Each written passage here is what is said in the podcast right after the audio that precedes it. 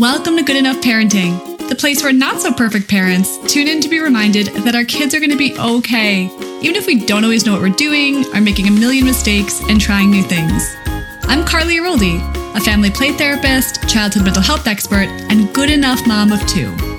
I may be the expert in childhood mental health, but you are the expert on your kid. And by combining my practical, peaceful parenting tools with everything you already know about your child, you and your family will experience more calm, more connection, and more cooperation in your daily life. So let's throw out the idea of the perfect parent and remember that our kids just need us to be good enough. Because if you don't feel like yelling at your kids sometimes, you're not spending enough time with them. Let's jump in. Welcome back to Good Enough Parenting. Today is a very exciting day because we are talking about limit setting, one of my favorite topics to discuss with families. And I like to say that limits are love. We need the ability to set clear and consistent and compassionate limits with our kids so that everybody feels good. It might feel sometimes like kids want to be in charge, that they want to have the power in the house and do whatever they want. But that's actually a really unsafe feeling for a kid. If a kid feels like they can do whatever they want anytime, it's scary and that there's no grown up in charge and that there's no one holding me accountable for my behavior. And that's actually going to lead to an escalation of bigger behavior and just general feelings of dis-ease. So for a parent, if we don't feel powerful enough to be able to set limits, we often feel taken advantage of. And then we feel angry. And then our kids sense us feeling angry, and then their behavior escalates even further. So, the ability to set clear, consistent, compassionate limits is essential to having a peaceful household. So, how do we do it? So many parents struggle with this. I've struggled with it in the past.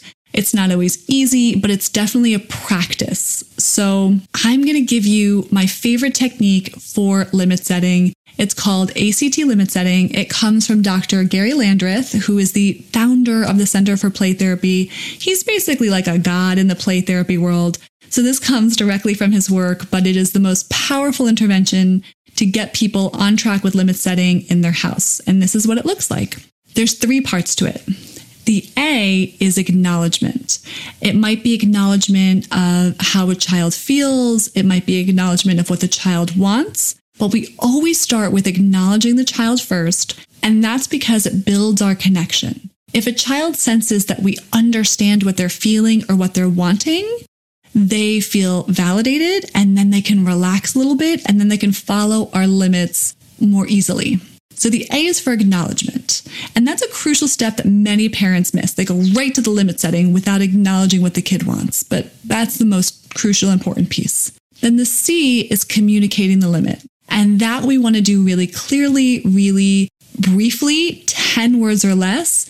Parents often get caught in this reasoning and over explanation of, well, I can't give you the cookie before dinner because if I give you the cookie before dinner, then you're not going to eat your dinner and then you're not going to get the vitamins you need to keep your bones strong. And if you don't have strong bones, you're not going to be able to play in gym. And no, it is really short. It is 10 minutes or less.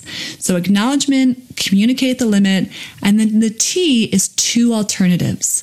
And these are really important because when we give our kid alternatives after we set a limit, it empowers them. It makes them feel like, oh, I'm making a choice in this, not just mom's telling me what to do or dad's telling me what to do. It's, oh, this is a choice that I can make in this moment. And then when kids feel empowered, they're going to behave better. So let's illustrate what this might look like in practice. So let's say it's time to brush teeth for the end of the night. Okay, guys, come on upstairs. Time to go brush your teeth.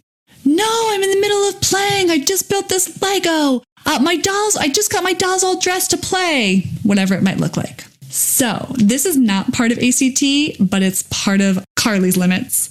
And that is you're going to pause first. When you hear that resistance in your kid's voice, when you hear them pushing back on you, you're going to take a pause for yourself. Because if you start to get activated, if you start to get triggered, you're going to go into more of a primal brain space and you're not going to be able to think clearly and logically.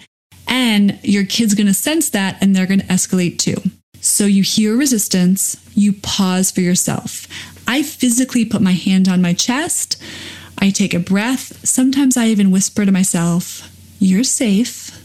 Because I'm reminding my body it doesn't need to get escalated by my child's resistance or my child's behavior. So the pause comes before the ACT. But we say, come on, guys, time to go upstairs and brush teeth. No, I don't want to. The A is the acknowledgement. Oh, I know you don't really want to go upstairs right now. I know you're having fun playing, whatever it might be. I know you just got your dolls dressed. Oh, I know you're feeling frustrated. So you're acknowledging what they feel or what they want. Then the C is communicating the limit, but it's time to brush teeth. And we don't say, if we don't brush our teeth, then we're going to get a cavity and then we have to get it filled. Remember, a clear, brief limit. I know you don't want to go upstairs, but it's time to brush your teeth. Then the two alternatives. Do you want to race up the stairs or do you want me to give you a piggyback? Again, that two alternatives then gives the kid a chance to, number one, get playful if we can make it a playful experience, but then also be empowered to make a choice for themselves. I know you don't want to go upstairs right now, but it's time to brush teeth. Should we slither like snakes up the stairs or should we hop like kangaroos? That's helping them become playful enough to make the choice with you. So sometimes this works exactly as is. I would say it works for us about 50% of the time. But of course, there are going to be moments where your kid is pushing back. So that's where the alternatives kind of change. So if they say, I don't care, I don't want to do any of that, I'm not brushing my teeth. Oh, you really don't want to brush your teeth right now. There's the acknowledgement, but it is time to go upstairs. There's the limit. You can choose to go upstairs now and we'll have a book to read, or you can choose to not, and then we're not going to read any books. So now we're starting to change the limit, right? Now we're starting to say, hey, there's consequences to not following me right now. And that typically provides enough motivation to get a kid upstairs. So that's limit setting you might use to start a behavior. But what if you want to stop a behavior? Like, what if your kid's smacking at a sibling or smacking at you or something that you want to stop? How do we set a limit to get that behavior to stop? We're going to use the same ACT. The A, oh, you're feeling really frustrated right now, or you're so angry right now. Again, you're joining their world. You're letting them know, I see you, I hear you, I'm validating you. You're so frustrated, but we don't hit. You can rip up this magazine or you can punch this pillow, right? Really clear alternatives.